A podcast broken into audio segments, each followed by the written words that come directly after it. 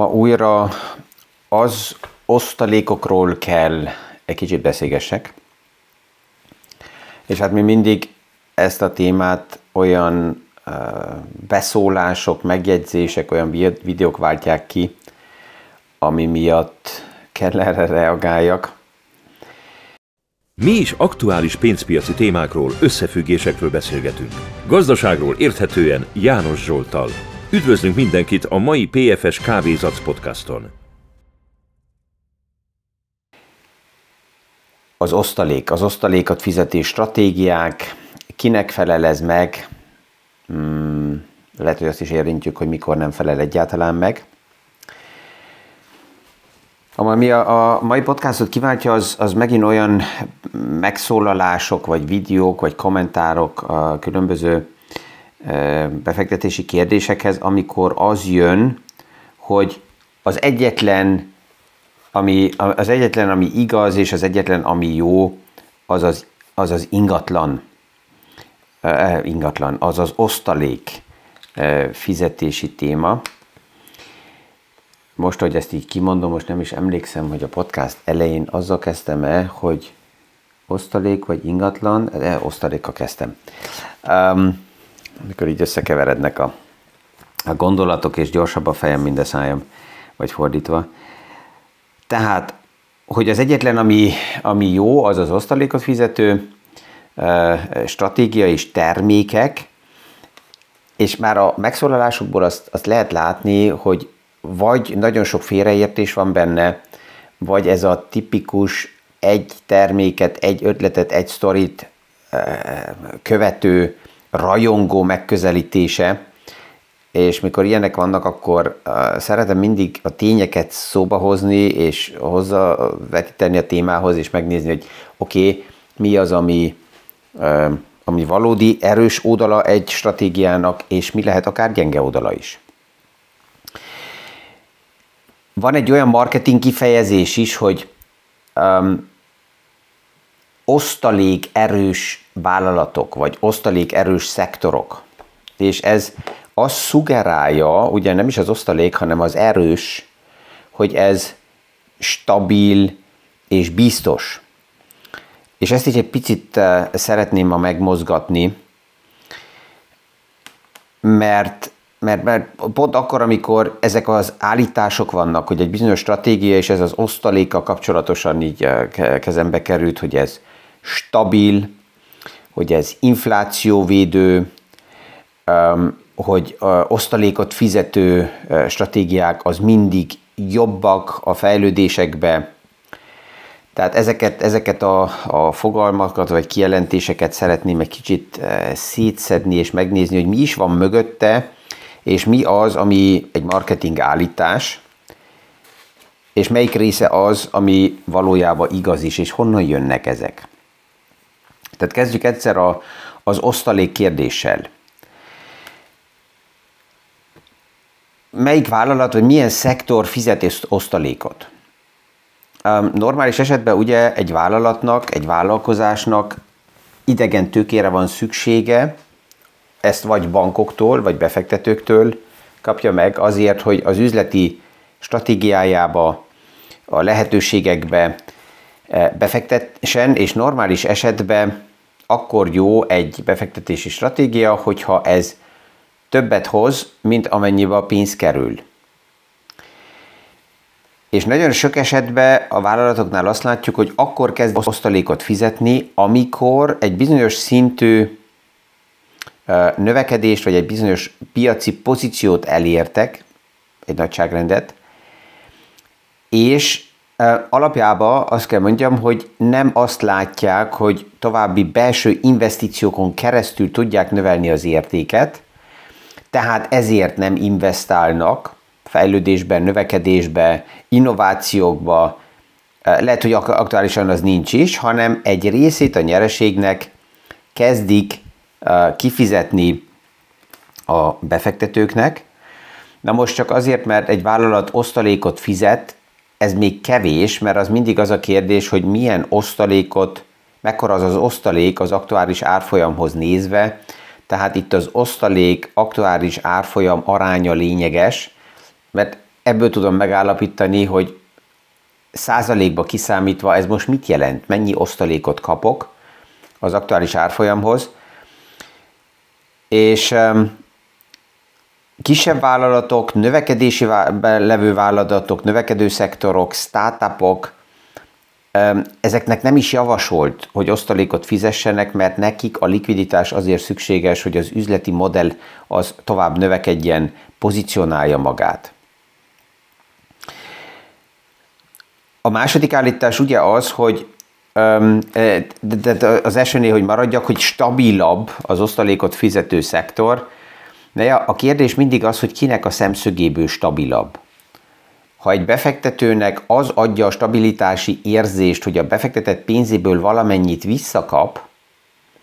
akkor oké, okay, ezt esetleg stabilitásnak nevezhetnénk. A kérdés mindig az, hogy minek kapja vissza. És itt, itt jön egy következő ilyen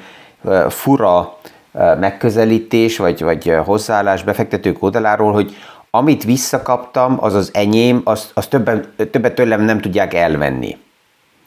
Oké, de hogyha megvan ez a bizonytalanságom, akkor az alap üzleti modellel, az alap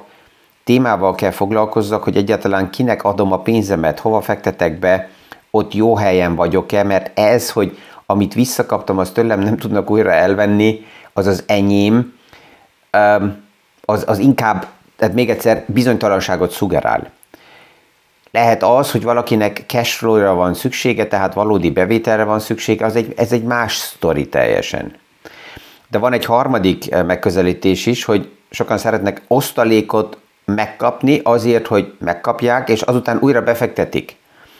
Ha ugyanabba az iparágba, ugyanabba a szektorba, ugyanabba a vállalatba fektetem be, akkor jobb lett volna, ha nem kapok osztalékot, mert a legtöbb országban világszerte az osztalék abban a pillanatban, amikor kifizetése kerül, ezt meg is kell adózzam. Tehát megkaptam az osztalékot, azót fizettem azért, hogy újra befektessem ugyanabba a szektorba,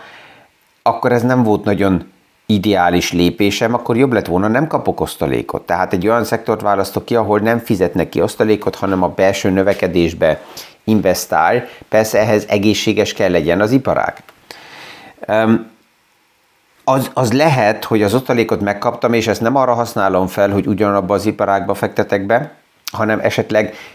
a portfóliómat építem szélesen ki, és akkor az osztalékból elkezdek egy új iparágat, egy új szektort, egy új szatelitet felépíteni.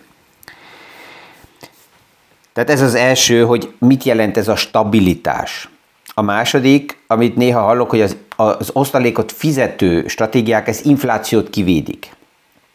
Na ja,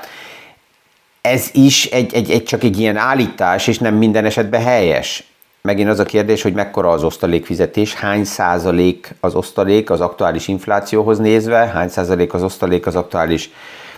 árfolyamhoz mérve, és azzal, hogy osztalékot kapok, lehet, hogy az az érzésem, hogy kompenzálódik valamennyibe az infláció, mert van egy, van egy cash flow. De ez megint a kérdés az, hogy erre van-e szükségem, mint befektető, és valójában valójában mekkora az az osztalék, amit kiveszek, mit akarok ezzel kompenzálni. Van olyan nagy vállalat, és ezt láttuk ugye a pandémia idő alatt, ezt sokszor lehetett hallani, hogy melyik vállalatoknak van meg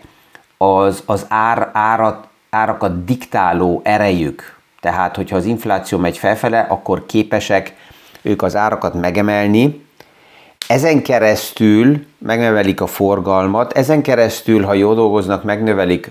a nyereséget, és ha osztalékot kifizetnek, akkor a növekedő nyereségnek az arányába osztalékot fognak kifizetni, ami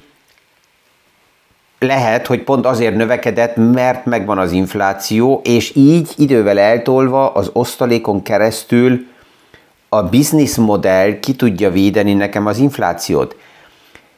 de ezt általánosan itt kijelenteni, hogy az osztalékot fizetés, ez mindig inflációt kivéd, ez egy túl egyszerű marketing kijelentés, amelyik, ami nem, nem, nem e, minden esetben e, stimmel. És ugye van a harmadik állítás, amit az előbb uh, megnéztünk, hogy osztalékot fizető vállalatok és befektetési részek, ezek mindig jobban, jobban fejlődnek, jobban növekednek, több hozamot mutatnak fel.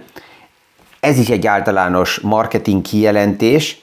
mert abban a pillanatban, amikor egy vállalat osztalékot kifizet, tehát likviditást ad ki, ez azt is jelenti, hogy a vállalat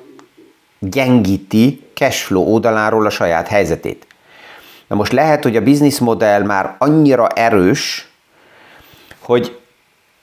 meg tudja ezt engedni magának egy vállalat, de mindig, amikor egy vállalat pénzt ad vissza a befektetőnek, akkor indirekt azt is mondja, hogy nekem nincs ötletem, hogy ezzel a pénzzel mit csináljak, hogy több hozamot érjek el, mind neked, mind befektető, amilyen lehetőségeid vannak, ezért visszaadok egy részét, hogy te egyébbe fektess be. Um, néha azt is látjuk, hogy, és ez a pandémia idő alatt volt, 2020-ban a lockdown idő alatt, amikor sok minden megállt, hogy vállalatok olyan szinten fizettek ki osztalékot, amit nem is termeltek ki. Na most annak, akinek az osztalék cashflow oldaláról szükséges, ez ad egy bizonyos puffert, egy kompenzációt, de hosszú távra nézve, ha megnézem, hogy mennyi arányba a kifizetett osztalék, és hol van a nyeresége a vállalatnak, akkor ez veszélyes,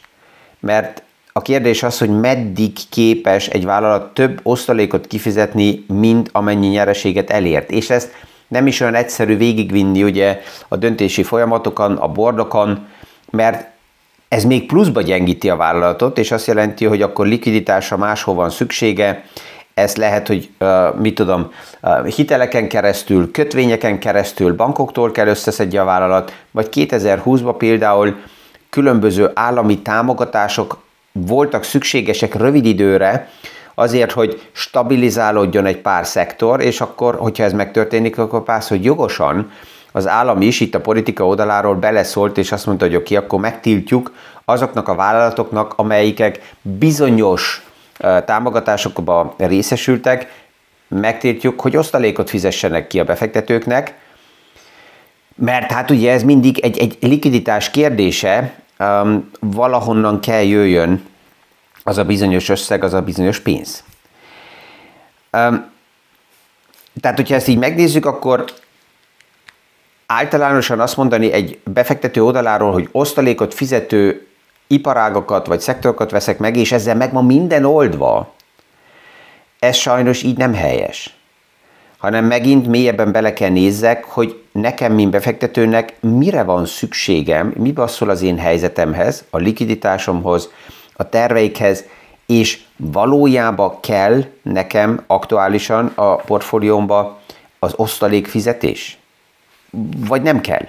Veszek egy példát, egy fiatal befektető, aki éppen építi fel a portfólióját, és itt, itt most fiatal nem csak a 20 évese gondolok, hanem már 30-40, még a 50 évesen is, aki a felépítési időszakban van. Tehát ez azt jelenti, hogy havonta megjelenik egy bizonyos összeg,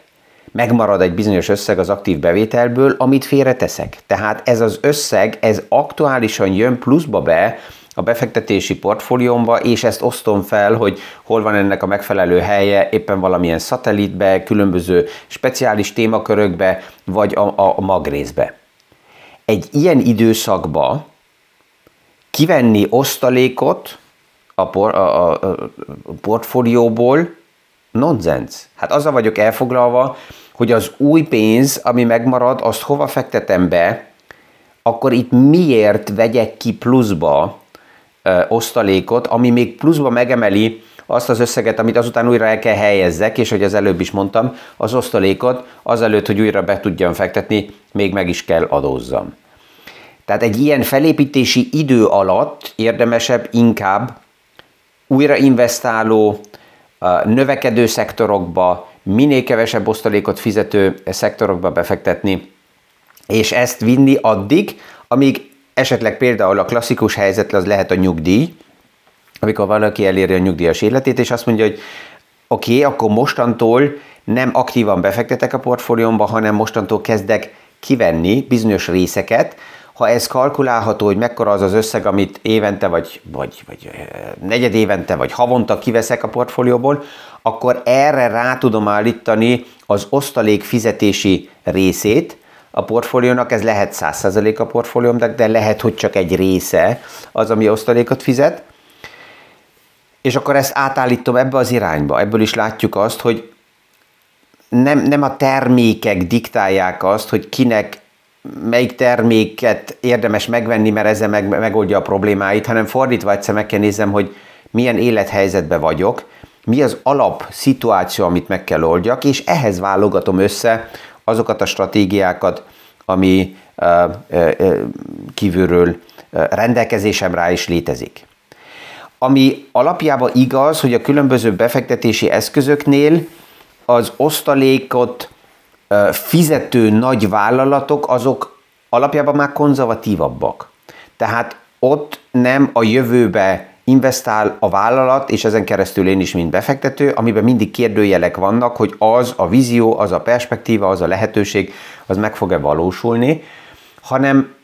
már kvázi megérkezett az az iparág, és, és ezen keresztül, mint nagy tankhajó, gazdasági ingadozásokat és problémákat jobban kibír, tehát alapjában ez helyes a befektetési stratégiákba, hogy egy aktív osztalékot fizető um, szektor vagy vállalat az már alapjában konzervatívabb. De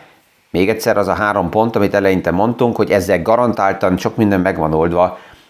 ez nem teljesen helyes. Um,